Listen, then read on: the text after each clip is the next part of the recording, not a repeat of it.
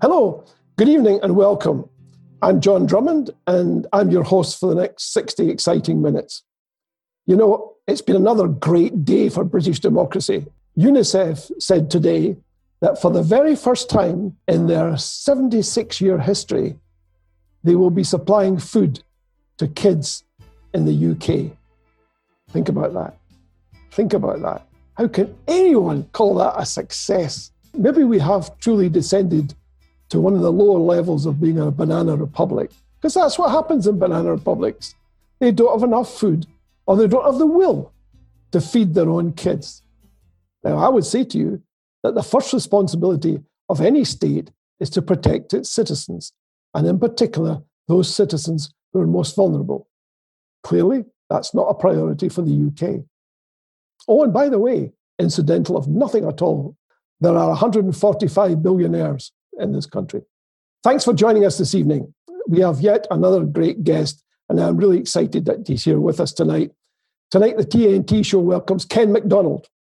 Now, Ken was until recently a very well known and well respected commentator on BBC Scotland. In fact, few are in a better position to talk about the BBC and its inner workings than Ken. You know, the TNT stands for The Nation Talks. And tonight, The Nation talks to Ken MacDonald. Now, Ken, how are you coping with the pandemic? Uh, I would have to say I'm very fortunate uh, because uh, although I, I, do have one of those what they call darkly the underlying health condition, I, am a type two diabetic because I, I spent much of my uh, earlier life um, eating my own weight in crisps and chocolate. But what I have now is, is, is a situation where you are more at risk if you catch COVID nineteen. Now I am actually very well under control; it's very well managed and all that sort of thing. But what it meant was that when COVID first hit, I got packed off home which is warm. It has electricity, it has broadband, there are supplies of food, all that sort of thing. I'm fortunate. I really am fortunate. And, and plus, the place is too big for us now. Our daughter's left home. So we're doing fine. My wife works from home in one room. I was working from home in this room now I'm not working at all because I took a packet from, from the BBC and retired. It was a nice transition period uh, if you set aside the fact that I was reporting daily on uh, death and horror and, and a, a ghastly virus, which is still nowhere near beaten. Do you believe in the old adage that uh, I think it was Benjamin Franklin said that news is what somebody somewhere doesn't want to see in print? Anything else is advertising. Yes, absolutely yes. And there's a terrible tendency. Eh, well, there was a statistic came out just a few years back, actually, that the press officers, public relations officers, now outnumber journalists in Scotland. That, that one might contend is it's, it's quite worrying, actually, isn't it? Because you need people to sift through the barrage of stuff that comes out from people who are you know, they, they, are not shills, they are not they are not liars, but they are paid to put a positive spin on the people that they they are employed by, and and uh, you need people to kind of hold. I think it was uh, Christopher Boris who said, "Hold up a net in the strong breeze." So somebody has to do that, and somebody has to sift through all that nonsense, and uh, well, get get the wheat out of the chaff. Yeah, yeah. To me, it was inevitable because when I looked at the the growth of communications and I looked at the uh, tremendous inferiority complex that lots of senior people in business have. That's why they reach for public relations experts in large part. I mean, and, on a few occasions when I've been able to convince one or two of those senior people to actually do their own stuff, come on television, talk to people, say it direct. Because frankly, nobody wants to talk necessarily to somebody who looks after press relations. What they want to do is talk to the top honcho they want to talk to the guy who makes the decisions or the woman who makes the decisions. That's where the news is. You get it straight from the horse's mouth. Exactly. There was actually one, one bunch of press officers, uh, let's put it, a leading Scottish financial institution, who actually made it their job not to put the chief executive on air because he was so terrible on camera, it would have actually crashed the share price. So that there is that, but there's a great definition of, of what news is. There's a guy called Mark Byford who rose at one point to the dizzying height of acting director general of the BBC. And, and Mark Byford used to say, Well, what, what is news? What, what is news? News is new information first. That's all it is. Yeah. Everything else is just fluff and opinion and argument. And, and, so these are all important things apart from the fluff. But the new information first is actually what you need. There's, there's a great guy called Alan Fisher. He works for uh, uh, Reuters, he used to work in Grampian Television. Alan, when he was in the newsroom in Grampian Television, would sit there at the typewriter, that's how long ago it is, writing the introduction that the newsreader would would, would read. And uh, in, in those days, um, it was all pre-recorded. It was all the, the, news report was all cut. It was all filed. It was fine. All the, the sound bites were there. It was just the bit that the newsreader would read that would sell it to the audience to make them pay attention to this. And he used to rock back and forward and go, "Hey, mom, guess what? Hey mom, guess what? And that is you come in the kitchen door at night, you go, hey mom, guess what? Your two teachers are a fight in the playground, whatever it was. That's that's the point. That's your new information first. And it yeah. did something else that, that Mark Byford used to say. He used to dash from when he worked in the BBC in Leeds, burst to dash from edit suite to edit suite, going impact, beauty, um, and and that's what he wanted in a television film. Yeah. There is there is a, a danger though, as as I think uh, many people have noticed, where where there is a there is there, there should be a boundary between the news and show business, and yeah. sometimes that gets blurred a wee bit, particularly in television. Yeah, I think I would, I would agree with that. I mean, I, I find a lot of people are very critical of broadcasting nowadays because they feel that it, it's descended to tabloid esque stuff. If it bleeds, it leads. So it, it doesn't matter if there's this bunch of facts and this bunch of emotion. The focus is on the emotion and not the facts. Uh, and after a while, that becomes, it erodes trust because people need facts in a functioning democracy. Of course, they need a bit of emotion. Yes. Uh, but if that balance is wrong, and there's this amount of emotion and that amount of facts, then everyone is there's a disservice there. It seems to me. Would you agree? Yes, you you need to be able to connect the news, the facts, with with the reason why they are relevant to everybody's lives. Now, yeah. sometimes that's that can be done. For example, I, I could find no way of explaining why the Higgs boson mattered, other than why it was hugely important. It was hugely important yeah. to, to, physics, to our understanding of the very nature of stuff. It, it really is as basic as that. Um, will it have any spin offs? Will it make a new type of non-stick frying pan? No, it won't. It, it, definitely won't. Maybe one day the Higgs boson will be responsible for hover cars or anti gravity belts. That's yeah. possibly 500 years down the line. So that, yeah. that, that, was one exception. But uh, mostly you have to explain to people why that matters. And I think there's there's been a particular problem in the way that people like me have, have, have covered politics, which is politics tends to be treated as a, a spectator sport. Yeah. It's not, it's something you watch. It's something where somebody will come on and comment about the tactics. Oh, he moved three inches to the left here. Um, nobody actually talks about the goals. Nobody actually yeah. explains that politics shouldn't be a, a, spectator sport. You should be taking part in it. Yeah. Yeah. Well, let's come back to that in a second. Tell us a little bit about uh, where you where you were born, where you grew up, Ken, what your influences were, family, school, etc. I was born in uh, Paisley, Glenburn and Paisley Council scheme. Not, not an estate, a scheme. I, am very, I'm very conscious of the fact that we let so some inappropriate terms uh, creep across the border at us. Definitely, yeah. the, the big scheme. It was great. We lived on the edge of the countryside uh, mum and dad. I've got a sister who's three years younger than me. Um, they, they, we all, I think, influenced each other. My, my, father had a terrific sense of humour. My mother, it turns out, has got a terrific sense of humour as well. Um, and and uh, I think very principled people. And I was made to feel also quite proud to be Scottish. They weren't Scottish nationalists. They didn't believe in independence then. Uh, and we're talking about back in the 1960s. But it, it, it was a type of um, a, a, type of pride in Scotland. And you've got to bear in mind, back in the 1960s, um, the Queen came to Bannockburn to unveil a big statue of Robert the Bruce. Um, the, Scotland, Scotland did not feel as if it was becoming detached from the rest of the United Kingdom. The United Kingdom felt confident. It was that kind of nationalism, but with a small end, a, a, yeah. a pride in Scotland, in Scottish achievements, and also, let's face it, a feeling that perhaps, you know, on occasion, perhaps Scotland was being shortchanged a wee bit or ignored. Yes, but the education as well. I, I, I went to state uh, primary school, Langcraigs Primary. Um, school colours grey, gold, and blue. Um, it's it's it was great fun. It really was. Um, uh, some formative experiences there. Things like being taken to Bannockburn, funnily enough, by Miss Peacock in primary five. We all win. It wasn't just the two of us. We weren't a couple or anything. um, we, we, uh, and, and that was that was a, a, really good basis. And then I, was looking at the, the school photo a few years ago of, of my class. Um, and there were 38 of us in it. Now, that shows you there weren't maximum class sizes in those.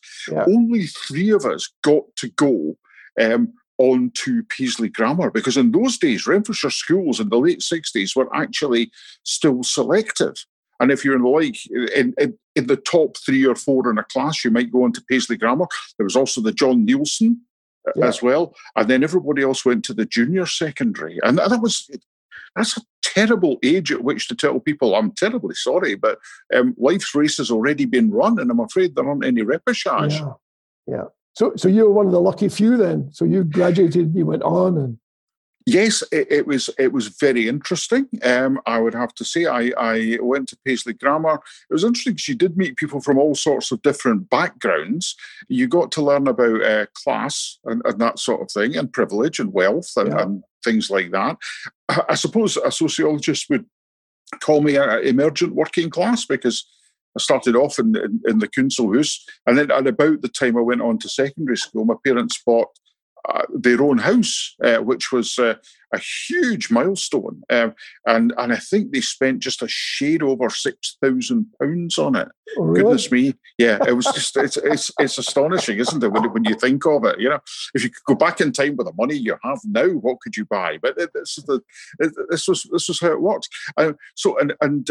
Then I went on to, well, but by the end of secondary school, I was completely scunnered with every subject that I'd done. I thought, I'm not going to do any of these things. What will I do? So I decided to do law. Um, and I got a law degree at Glasgow University because that was the other thing at Paisley Grammar. You weren't asked, where are you going? Uh, which university are you going to afterwards? You're you were asked, um, uh, what subject are you doing when you go to Glasgow University? It was got a kind of conveyor belt that, that, that, fed you up there. So I went to law. By the end of the three years, I was completely scunnered with that as well. So I thought, I've always fancied journalism. You know, I've got this, you know, it's, it's the old thing, the old working class thing. Um, you've got your degree to fall back on, son. Yeah. And I had my degree to fall back on. I thought, well, I've always quite fancied journalism. Let's give it a shot and see how it turns out. So I, I with, with the assistance of, of, of a lady friend who could type, um, I wrote to all 117 newspapers in Scotland and said, "Give us a job."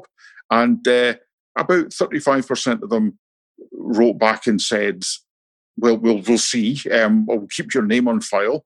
Uh, only one of them ever got back to me. 65% yeah. of them ignored me completely, but there was one paper that had a vacancy that they were desperate to fill. And because I mentioned I, I liked cycling, they thought, this guy can be our sports reporter as well as being a general news reporter. So off, off, off I went, and that's how I went into um, journalism. I'm still waiting to see how it turns out. And as you can see, I've been starving ever since. How did you find yourself at the BBC?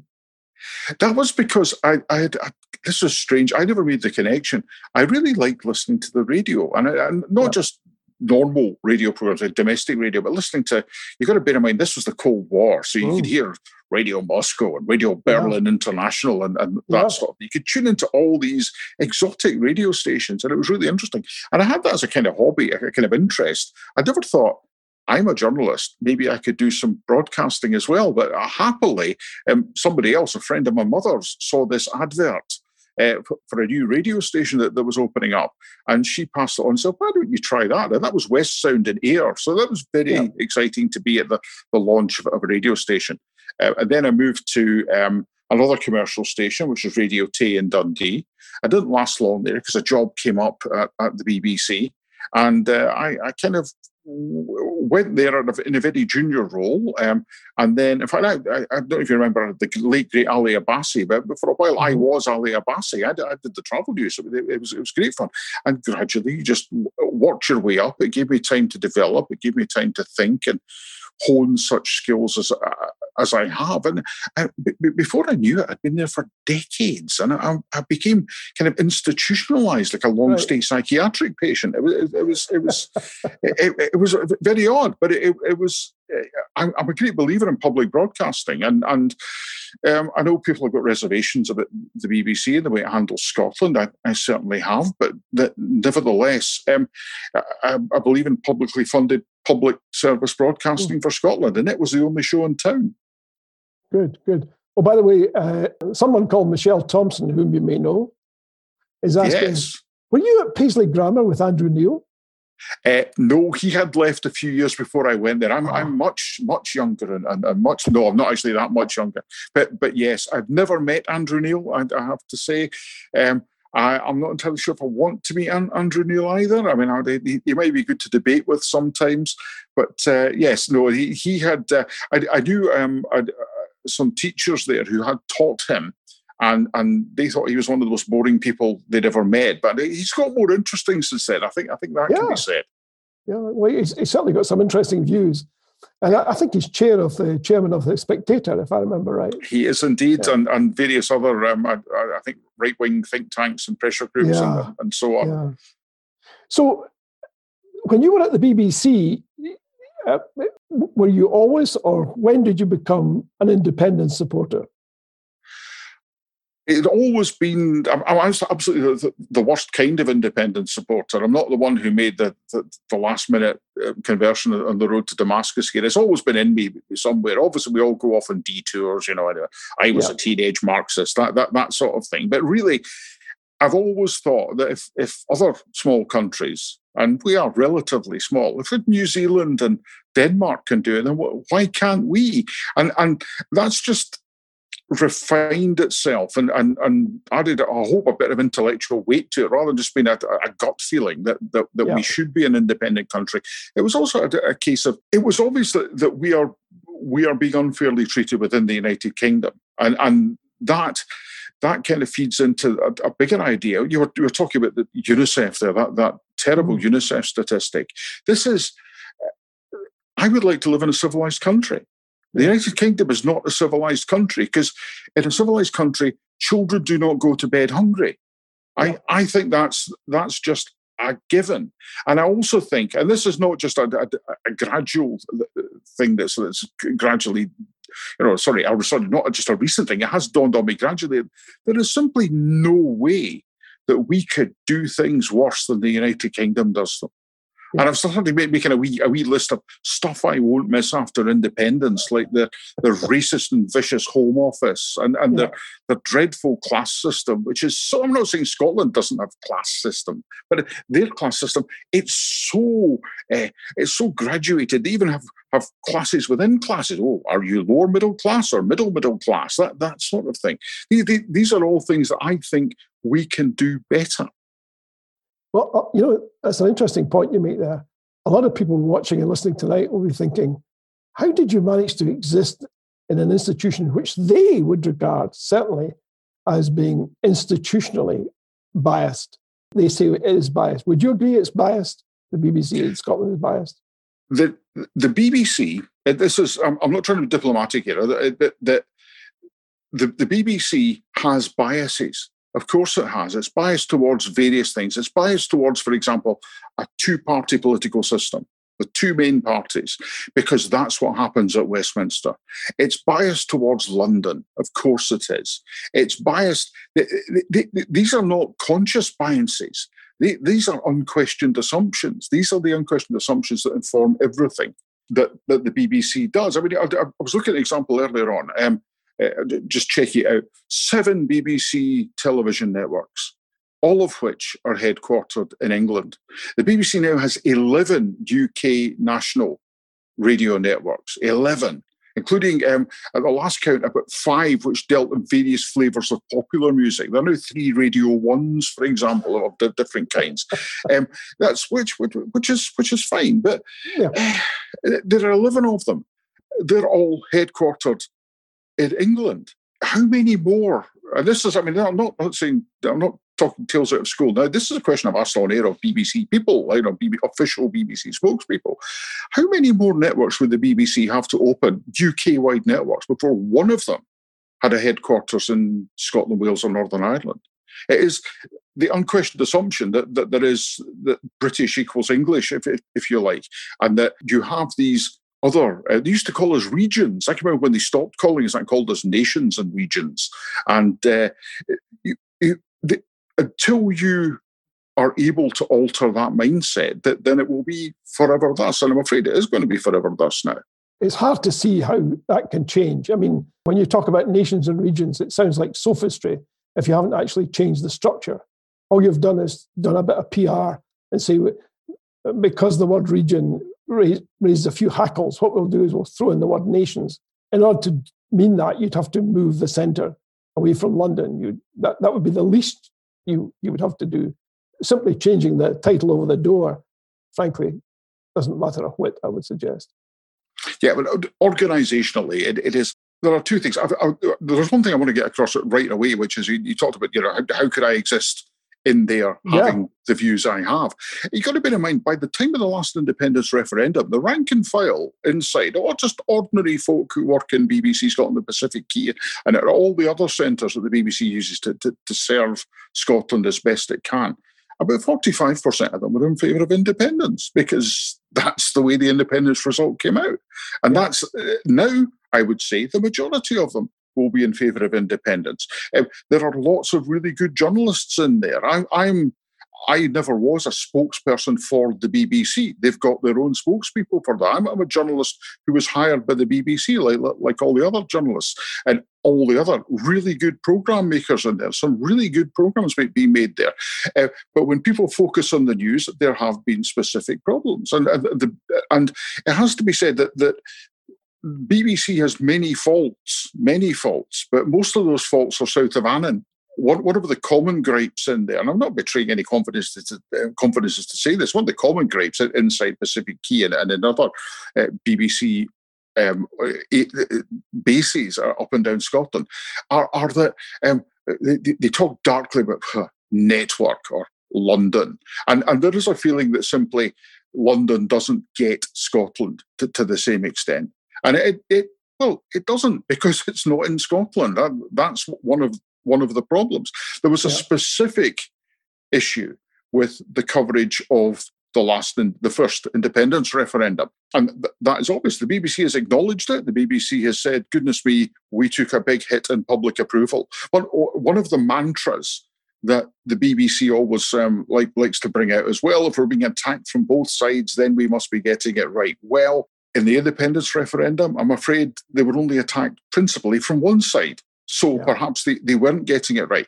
Uh, the, the, great James Cook, who still works at Pacific Quay, has, has made a very good point and hasn't been sacked for, for saying it. Um, good, good, on him. And, and the, the, one of the major things that we got wrong was how the debate was framed, which was let's examine, let's dissect, let's let's hold up to the light the cause for Scottish independence. What the BBC did not do was say, let's have a look at the union and see how good it is and see if it's as good as it's cracked up to be. That yeah. that was a major miss. And what it, what it led to was considerable dissatisfaction from people. A lot of it, I think, justified, some of it un- unjustified. And it led to things like the morning after the result, I, I was um, doing an outside broadcast from uh, just beside George Square in Glasgow. And in order to go out into George Square in that fairly cold dawn the, the, the, following morning, I had to, the BBC hired two bulky ex paras to escort me around the city where I live. Yeah. Um, to be to be shouted at by you know shame on you BBC by by the people who pay my wages and yeah. that that was that was a, a, an experience I was de- de- determined not to repeat. Yeah, Susan Campbell Creighton has picked up on that point, and she said you know, hi, Ken, during the referendum in 2014, we knew the BBC was, she says, our enemy. Uh, we were definitely up against it. How do we counter this? And also, why do you think the BBC, which is supposed to be neutral in the public service, blatantly lies to people? You're a very brave man coming on tonight, so thank you. I'm not, not sure if it's bravery. I, th- I think people have to be open and transparent. Things like um, the Duke of Edinburgh at no point drove off in a white Fiat Uno and, and told us that told the assembled BBC journalists how to do things. I think people who think that the BBC is a giant conspiracy uh, against independence and against uh, against the, the SNP really gives the BBC credit for organisational abilities that it simply doesn't possess. It, it, it couldn't organise something on that scale at that level. At a higher level, there are issues. Yes, there are. I mean, there, there are two reasons why the BBC can't win. The BBC cannot win in Scotland. Not, not, not since I would say the 1970s, 1980s, since nationalism, since the SNP, since the independence idea started to take off. One of them is that the BBC is British, and the other one is the BBC is not British. I, I, I, I, hope you want me to explain that. But first do. of all, it's, it's British because it says it is British. It is a British broadcasting corporation. The problem is we are, unless we're lucky enough to have another nationality or another dual nationality, you have to carry a UK passport. That's a political reality. The UK Parliament is, the UK Supreme Court is a political and legal reality. So is devolved Scotland. It has its own courts, it has its own systems as well. That is a reality as well. Britain yeah. is neither of these things. Britain is a cultural construct. Uh, Britain is is if you want to to be British, you can be British. That's fine, but it is not uh, a, an identity that most mm-hmm. Scots share. At the last census, they asked people, the, the, the, the identity scientists, if, if, you like, say, okay, what do you, what, how do you consider yourself? Are you completely Scottish or completely mm-hmm. British? Or maybe half and half, or maybe a wee bit more the other way, or, or you know, one way or the other. What they found at the last census, before people have been asked about things like, like independence, was that 62% of the Scottish population said we are Scottish and not British at all. Yeah. That is their identity. Now, they went out and voted to stay in the United Kingdom because the two identities overlap, but they are not sure. the same. But you have an organization, a massive cultural organization, say, we're British. So that's, that's one problem that the BBC has, which I think is, is, is insurmountable.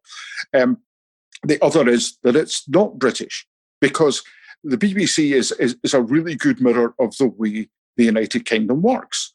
And that if, if you look at the way in which I was talking about radio networks earlier on, look at the fact that um, in not one year, in, in the what, 90 plus years that the BBC has been in Scotland, has it ever spent the same amount of money or more that it raises in the license fee in Scotland? Has it spent that in Scotland?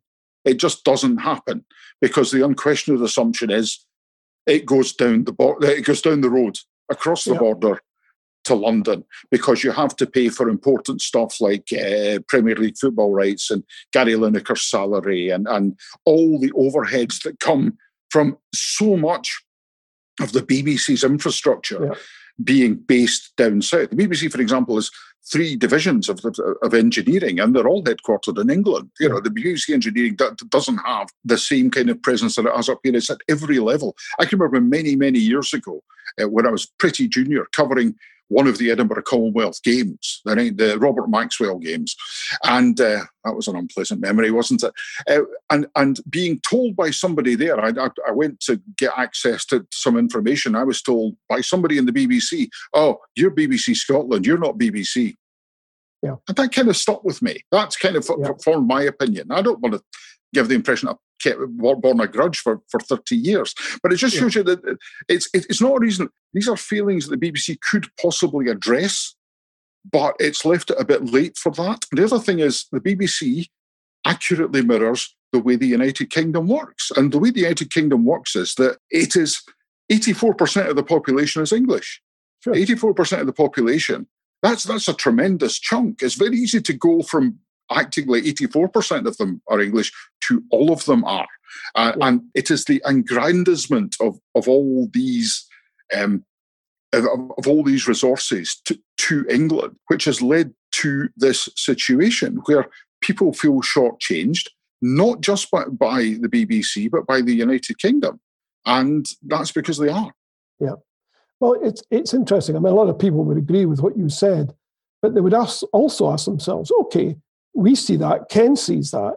Presumably, the 60% of people inside the BBC who, as you say, might be independent supporters, see it too. How come the BBC doesn't address that? Why doesn't it say people are concerned about, I think, is the lack of action, i.e., they, they look at headlines that said that the head of the BBC in Scotland, who I think is just about to retire and be replaced, she made a commitment to restore trust in the BBC. I would have thought that she had utterly failed in that objective. if that's the case, what measures have been taken to try and restore trust, really? I'm, I'm not passing the buck here. Honestly, I'm not. But I am not a BBC spokesman. I am I not. Understand. I, uh, I'm not, not going to try and defend the BBC when they actually pay people to defend the BBC. And it, as I said earlier on, it does do a tremendous job in many areas. News has been one particular problem. One of the problems of the BBC is because it is so London centric, it is so Westminster centric that you you end up in, in, in a situation where it's run by people who just don't get Scotland. They don't understand what's going on up here. That's why there was such a kerfuffle in uh, New Broadcasting House when that one opinion poll came out just before the independence referendum that put independence one point ahead. And it was like somebody, an intruder, had tripped over a tripwire because they could not and still cannot get the idea of why Scots might want to be independent and why now a majority of Scots might, might want to be independent. Just let me stop you there just for a second, Ken. You say that, but I, I recall when I lived in the South, I lived in Berkshire for about 20 odd years. And on one of those occasions, I was invited by the BBC to come on a, a panel uh, to talk about broadcasting. And I said at that time, this is many years ago, more years than I care to remember, I said, the BBC's got a real problem in Scotland. I said, because the coverage is, is very poor, particularly outside Scotland, off Scotland. And that, that was my particular gripe because I happened to be located outside Scotland and it looked to me to be just appallingly bad. But even inside Scotland, it wasn't a great deal better, frankly, because of the institutional nature that you just described. And uh, they said, that's fantastic, very helpful. And it was one of those sort of person to person interviews, you know, this sort of thing. We're going to feed this back to the BBC. I'm sure they're going to find this very helpful. And I thought, well, nothing happened. 20 years went past, nothing happened. Zip, zero. So it's not as if the data isn't there, I suspect. It's the fact that there doesn't seem to be a commitment to act upon it. Yes, because the BBC is British. It's run from London. It's run from London by people who see London as being the top of the tree. It, and it's not just in, in, in the BBC, in all sorts of media, even the, the hmm. Guardian, for example, yeah. Oh, yeah. cannot understand why people, after they have been to school and then uh-huh. gone up to Oxbridge, which uh, presumably they went up to somewhere yeah. like Cambridge because they weren't doing geography, because it's not really possible. It's like a billiard table down there. But they, they, you go up to Oxbridge and then you get a job in London. And that's it. And they cannot grasp that people might want to do something differently to that. It, it is it is a failure. And the other thing, of course, it goes back to the numbers game. I did. I mean, I'm not. I'm not. One of the things I, I got. I, I didn't resign from the BBC. I, I retired. So you get the wee letter saying thanks very much. Um, oh, plus, don't forget to maintain all the, the don't blab things that you learn, confidential things. Frankly, I didn't really learn anything interesting.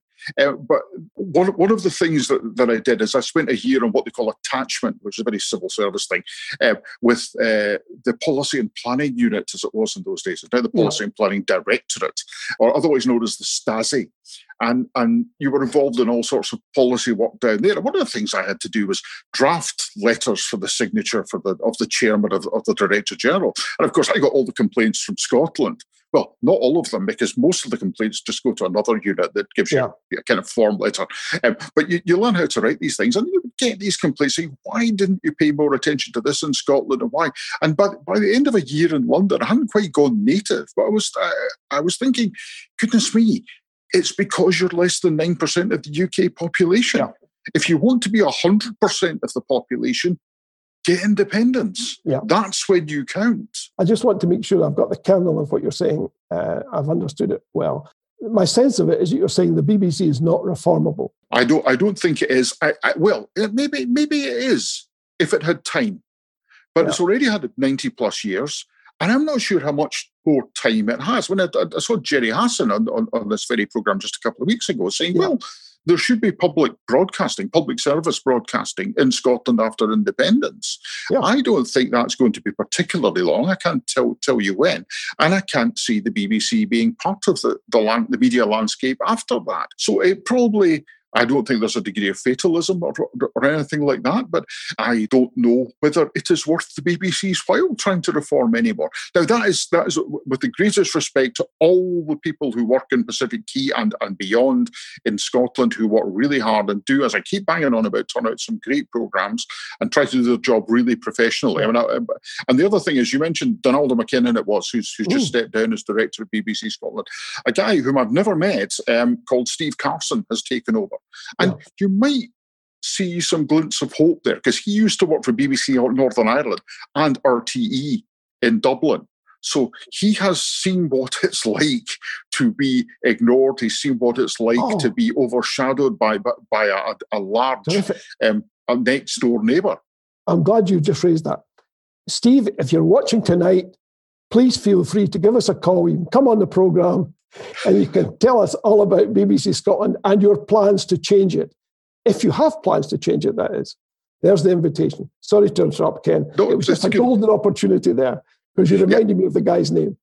Yes, I, I, think he's, he's a really interesting guy. I know several people who did meet him before COVID yeah. hit and, and were very impressed and thought, this guy gets it. And that, that could be good. But of course, he then has to argue with London, and yeah. and London have other priorities. Uh, other priorities being the eighty four percent. The other thing is that, that it's worth pointing out that whether or not there would exist a, a, giant conspiracy within the BBC to clamp down on the moves for independence, to do down the SNP, uh, that, uh, and that sort of thing.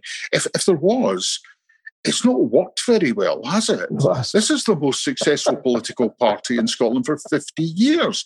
Independence has now been ahead in what, 16 opinion polls in a row?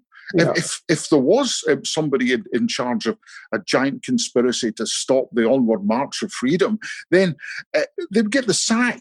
Well, mind you, there's a counter argument that says the majority in favour of independence would probably be 100% were it not for the BBC. No, seriously, I mean, it does sound to me like, like most institutions, they become ossified over time. It just happens to every every grouping. They talk primarily to themselves. They convince themselves that, by and large, everything is pretty much okay, consistent with the resources available to handle their objectives. And everyone goes back and has a nice dinner and, and forgets all about the problems uh, which is why I raised the point about whether the BBC is, in fact, reformable. It also begs a bigger question. A lot of people watching tonight, listening tonight, will be saying to themselves, well, I consistently complain to Pacific Quay about this, that, and the other, and nothing happens. They never speak to us. And we get these formula letters from someplace, some organization somewhere. Uh, and if for occasionally we decide, no, we're going to talk to the organ grinder, and we write to somebody in the south, then bingo comes back the same sort of letter, the ones that you used to write. And, and they all say much the same thing, uh, which is that we're doing our best. Your view is only one out of many. It's not hugely representative, uh, but thanks for letting us know. Uh, yours sincerely, and back it comes. The, the impression that, that generates is not just of a monolith, but an unfeeling, uncaring monolith uh, that is not responsive to the very audience that it claims to serve. I think that's the biggest gripe that I hear. Not so much, of course, there are complaints about independence and bias and all the rest of it. And you could devote a pro, couple of programs on that, perhaps. But it's the sense of being insensitive, the appearance of being insensitive. Would you agree with that? I think any big organization behaves like that. But I think the BBC is guilty of that, yes. Um, I have taken part in various exercises where we went out and organized groups of people to come and talk public meetings and said to people come along. Now one of the things yeah. is of course most people don't. Uh, the vast majority of people want to stay home and, and watch the telly. Um, that, that's one of the problems. But it, it is as i say an exercise. It doesn't happen very often. It usually happens when the charter is coming up for oh, renewal right. every so often, or they want to know something specific. One of the things is that the BBC, even when it knows something is wrong, can take quite a while to sort itself out. I mean, yeah. one example is, and it, this is still going on, that I was asked the other day by somebody, well, what tier are we in now with, with, with the COVID? And of course, we're not in any tier at all.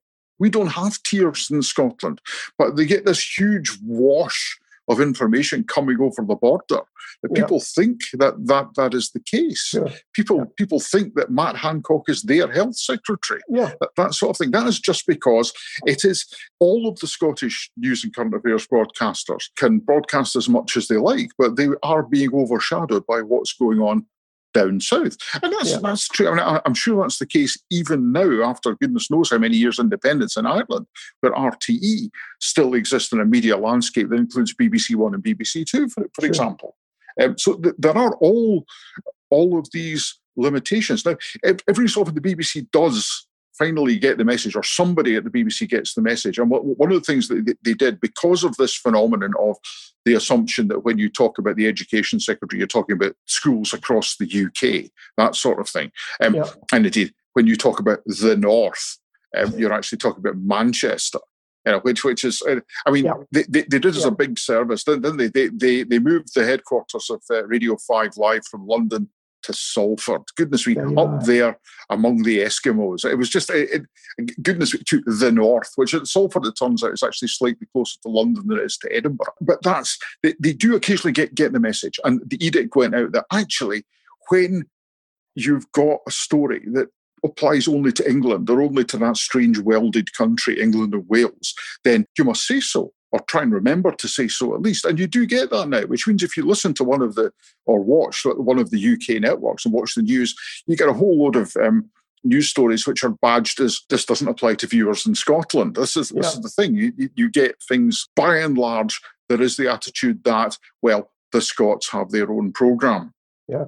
Do you think any of these, any of that, what you've just described so eloquently, would have happened had broadcasting been devolved? I think there would have been a much better settlement if that had been the case. And you have to ask yourself why the Labour government of the time, um, and indeed why Conservative governments subsequently and the coalition government didn't do anything about it, which was that why didn't they devolve broadcasting? Why did they want broadcasting to be, remain centrally controlled? Public broadcasting is, is hugely important. I, I, I'm a huge believer in. I believe in publicly funded public broadcasting for Scotland.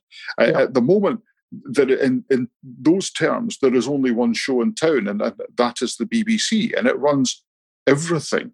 Now, there are massive economies of scale in doing that, and, and it does promote a culture of excellence in many areas.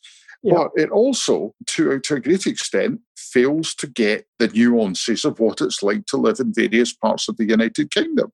And it fails to get what, what's going on here.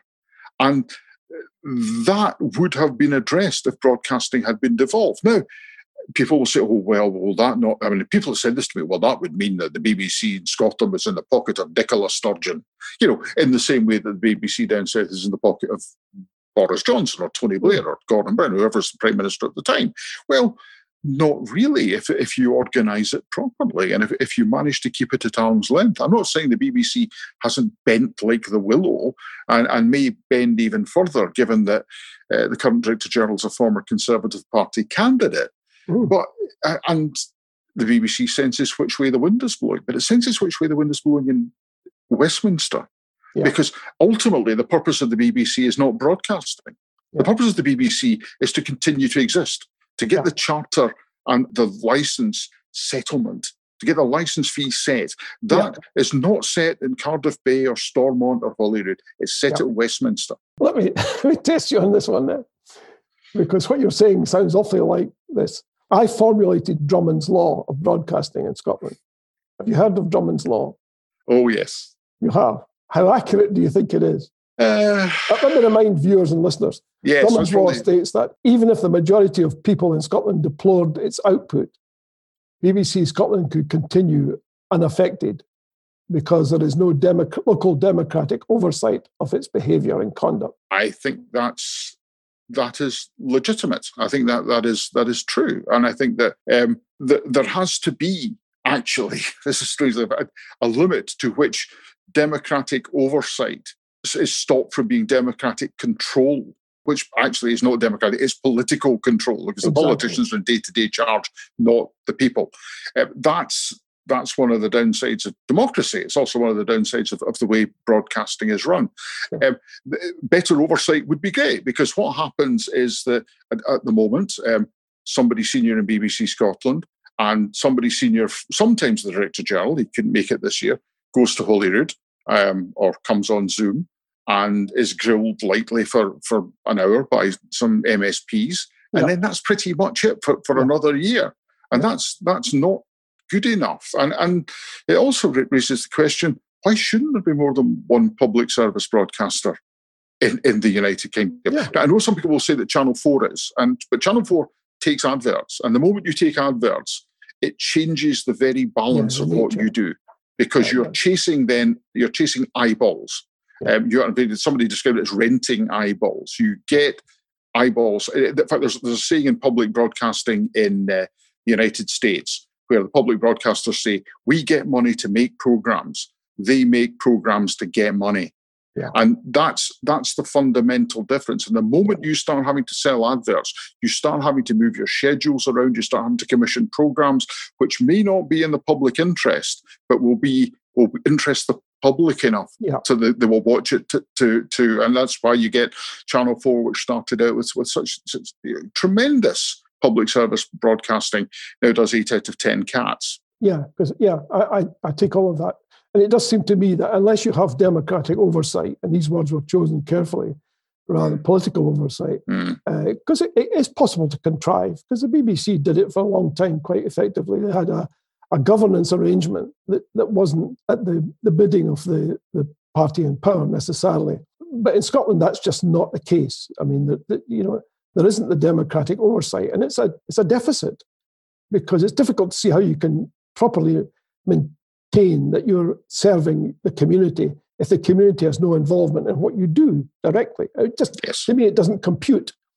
Yes. So does that mean then? Do you think that all the people who write about Pacific Quay and wanting improvements here and changes there and write to the Director General would be better off applying all their energies to helping to bring about some sort of democratic oversight in Scotland? I think so, yes. I think there is actually less democratic oversight than there once was. Okay, we have the Parliament, which which takes a view but has no power over it. You used to have what was called the Broadcasting Council for Scotland. Yeah. Uh, and we don't anymore. It's uh, there is still a body which does roughly the same thing, but has less power and less influence. Uh, that was a, a, a, quite deliberate downgrading. I, I, think it was certainly, if not deliberate, was an unfortunate mistake. That is that is one of, of, of the problems. I think what people have to do is continue to press for democratic oversight. You have to continue to press the BBC because the BBC actually does respond particularly to letters, actually. Angry phone calls, uh, not, not, not, so much. Um, tweets, mm. possibly not at all. Um, it's, it's hard to tell, but certainly it still worries about what people write to them, uh, uh which is which is fascinating in this modern mm. electronic day and age. The other thing people have to think furiously about, because we we we don't know how or when independence is going to happen, but uh, that's actually not the most important question. The, the, question is whether we're ready. And one of the things we have to think about is what kind of public broadcasting do you want in, in an independent Scotland? Because there is a far greater degree of market failure in in Scotland in terms of, of the commercial sector and broadcasting. Mm. Uh, how are you going to make sure that, given that a public broadcaster is going to have a much more important role in reaching all the parts of the country, not only the, the bits that are most profitable. What do you want your public broadcaster to do? I was mentioning earlier on, for example, the BBC's 11 UK network radio stations, about five carrying various types of pop music. Would it not be a public service if one of them carried, I don't know, traditional music or uh, jazz, for example? Mm. Um, NRK in Norway, serving a population roughly the size of ours, actually has a 24 hour jazz channel yeah. and a 24 hour Norwegian folk music channel. It's great. Yeah. Um, I, yeah. I, I, I, discovered some really interesting stuff there.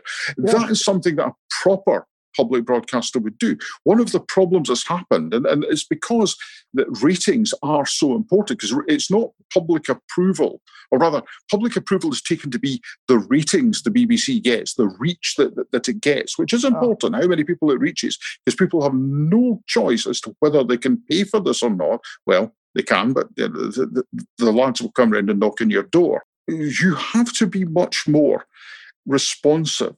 And, and so something that the BBC has, has not done, much more responsive to what people think, to what people want. And you you will need to, to work out what sorts of things you want to see and hear on the television, the radio, and online which is which is the, the third leg of the stool these days, and also how you are going to make sure that the organisation that provides that, how are you going to make sure it's paid for properly without hurting people's pockets too badly, and also how are you going to make sure it actually listens to you rather than you just listening to them. Yeah. I think that is. I think these are all very good points. I mean, my, my biggest worry is this, because uh, I'm I'm sympathetic to some of the concerns that I see, which is why I developed Drummond's law. And that was an attempt, somewhat rather pathetic attempt, try and reach out to the BBC. It, it wasn't meant maliciously, it was meant constructively to say, look, guys, this is not right. This is not appropriate. This is not fitting. You should not be at arm's length from the people you purportedly serve. You need to go out there, talk to people, ask them if you are meeting their requirements. That's a minimum. I mean, I've been a businessman all my life. And as soon as you lose contact with your customers, I'm sorry, you don't have much of a business left. And if your business continues simply through some sort of poll tax, then it's nobody is served by that, it seems to me. In fact, quite the reverse. It ceases to be a public service. It then becomes a public disservice, which I think is very sad because it seems to me, and I would agree with you completely, Ken, an independent Scotland even the, the present status of Scotland needs desperately needs a public sector service broadcaster, somebody who provides a public service, you know, 24 7. You know, why not? It's as cheap as chips, really, nowadays with the technology. I mean, look at us tonight. I mean, it's not costing us a penny to do this. Come on, guys. It can't be difficult to do it. So, therefore, why don't you do it? And when people see it not happening, they assume the worst. It has to be. And any properly functioning public service broadcaster is going to annoy people. That's one, one of the things. It's, it's one of the things that annoys people at the moment when they watch the BBC is okay, they think Scotland's being hard done by. That's possibly true. There are unquestioned biases, unquestioned assumptions. That's true as well. There are also people there that you simply don't agree with and opinions that you don't agree with. I mean, I I, I frequently criticise. Well, I frequently say, "Well, question time. Who are Nigel Farage's guests tonight?" Because yeah. he seems to be on all the time. Now, there's a reason for that because when, when the, the Brexit Party, before that UKIP, uh, was was featuring in the opinion polls, there simply wasn't anybody with a roof to their mouth apart from him in the whole party, yeah. and they deliberately kept them off the air. Uh, that's that's one problem. You, you, one of the other things is that, that this these attempts to democratise the media, the technology provides you with the opportunity to do that.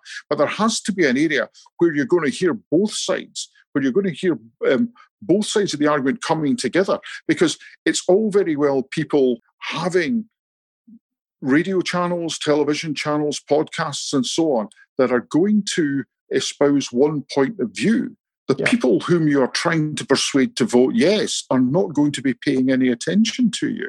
It's yeah. great for organising. It's great for enthusing, enthusing people. It's great for, and this is not in, in terms of, a, it's not meant to be a, a disparaging remark, but it is preaching to the choir. Of course it is. And people need areas in the independence movement where you can do that. But you also need areas where you've got to reach out to, to the people who haven't been converted uh, yet. If you want to make sure that that 50 plus yes vote stays that way, and in yeah. fact goes up beyond 60, uh, which would be absolutely unarguable, then yeah. you do need these areas. And as soon as you have that, then you're going to hear people on your public airwaves who are going to really hack you off. They, they really are. Yeah. The, the very fact, it's like every time I hear the, the so-called president of the United States on, the man who wasn't democratically elected. He he, uh, uh, you think, but everything he says is a lie. But nevertheless, he's still the president of the United States, and yeah. and people, generally speaking, are not daft. I think pe- people can can tell the um, uh, the sugar from the shinola or whatever it is. They they, they they they are not fooled, and yeah. I think that if you have this open, I hate to sound I don't hate to sound like Gerry Hassan, a marketplace of ideas. Um, yeah. the, the, you have to have this this place where we're going to have an exchange and where persuasion can take place and proper yeah. argument, not Barney's, not put downs on Twitter, the real deal. Absolutely. Every independent country needs a broad spectrum of people because w- once you've established your sovereign state, you're going to need all the talented folk you can find and I'm absolutely confident, as somebody has said tonight, Ray Grofter, there must be loads of talented people in Pacific Quay. You know, massive talented people. And we're going to need these people once we we're looking at public uh, service broadcasting. No question about that. Oh, by the way, Ruth Watson says, Hello again, Ken. I knew you back in the days of Queen Margaret Drive. I remember Ruth well, yes. Yeah, your fan club continues to grow, Ken. oh, good, good But seriously, almost all the questions tonight have been about the lack of sensitivity, the lack of responsiveness. And I think we've, we've attempted to address some of these things. Your point about having a, a some sort of public service uh, uh, consultative committee, you know, I have no idea why that was done away with because it seems to me at least it would have been it would have been at least a gesture towards uh, being responsive. But I do feel the BBC really has to have a major shake-up and start to seriously think about communicating with its audience outside of just here's the news, here's this, but a very broad uh, approach uh, to to being seen to be responsive. Because I think you you don't exist otherwise unless you do that, just like any business doesn't, frankly. We're almost out of time, Ken. Is there anything you'd like to say just before we go? Just to reiterate that that yes, I, I, agree with that point that's just been made that there are lots of talented people there whose skills will transfer to, to a new public broadcaster. Some people will choose not to transfer across. I, I would be sure when if and when that happens. And also that we have to start thinking now about what we want to hear when we turn on the radio yeah. or, or the telly or go online after independence. Well, there you are, folks. That's our challenge. Ken, I think, has eloquently uh, described the process, the environment uh, all of that good stuff. Very helpful, Ken. Thank you very much. We've almost run out of time. Thank you very much for joining us tonight. Maybe if we get a chance to, you can come back and talk some more because I think we've probably only scratched the surface here. And a big thank you to all of you for watching tonight. Uh, again, we've got a whole bunch of guests lined up in the future. I think you'll find interesting. But next week heralds Christmas and the New Year. So we're going to take a small break, but the TNT show will continue. We'll be showing, giving you another chance to listen to Eddie Reader and Brian Cox, uh, the Hollywood actor whom we interviewed way back, way back when. And next year we've got some more exciting guests coming up. Professor Murray Pittock will be with us, and also child expert uh, Sue Palmer, to name only a few. Oh, by the way, look out for the Constitution column in the Sunday National uh, this week. I'll be talking about uh, UNICEF uh, again because I think it's important. Support Indie Live. Go to whatsonguide.scot and remember, they are here for you. The Nation Talks is here for you. Indie Live is here for you. Please give them your support. And thanks again for joining us tonight. Have a very good night. And remember, it's been a great day for British democracy. Good night, all.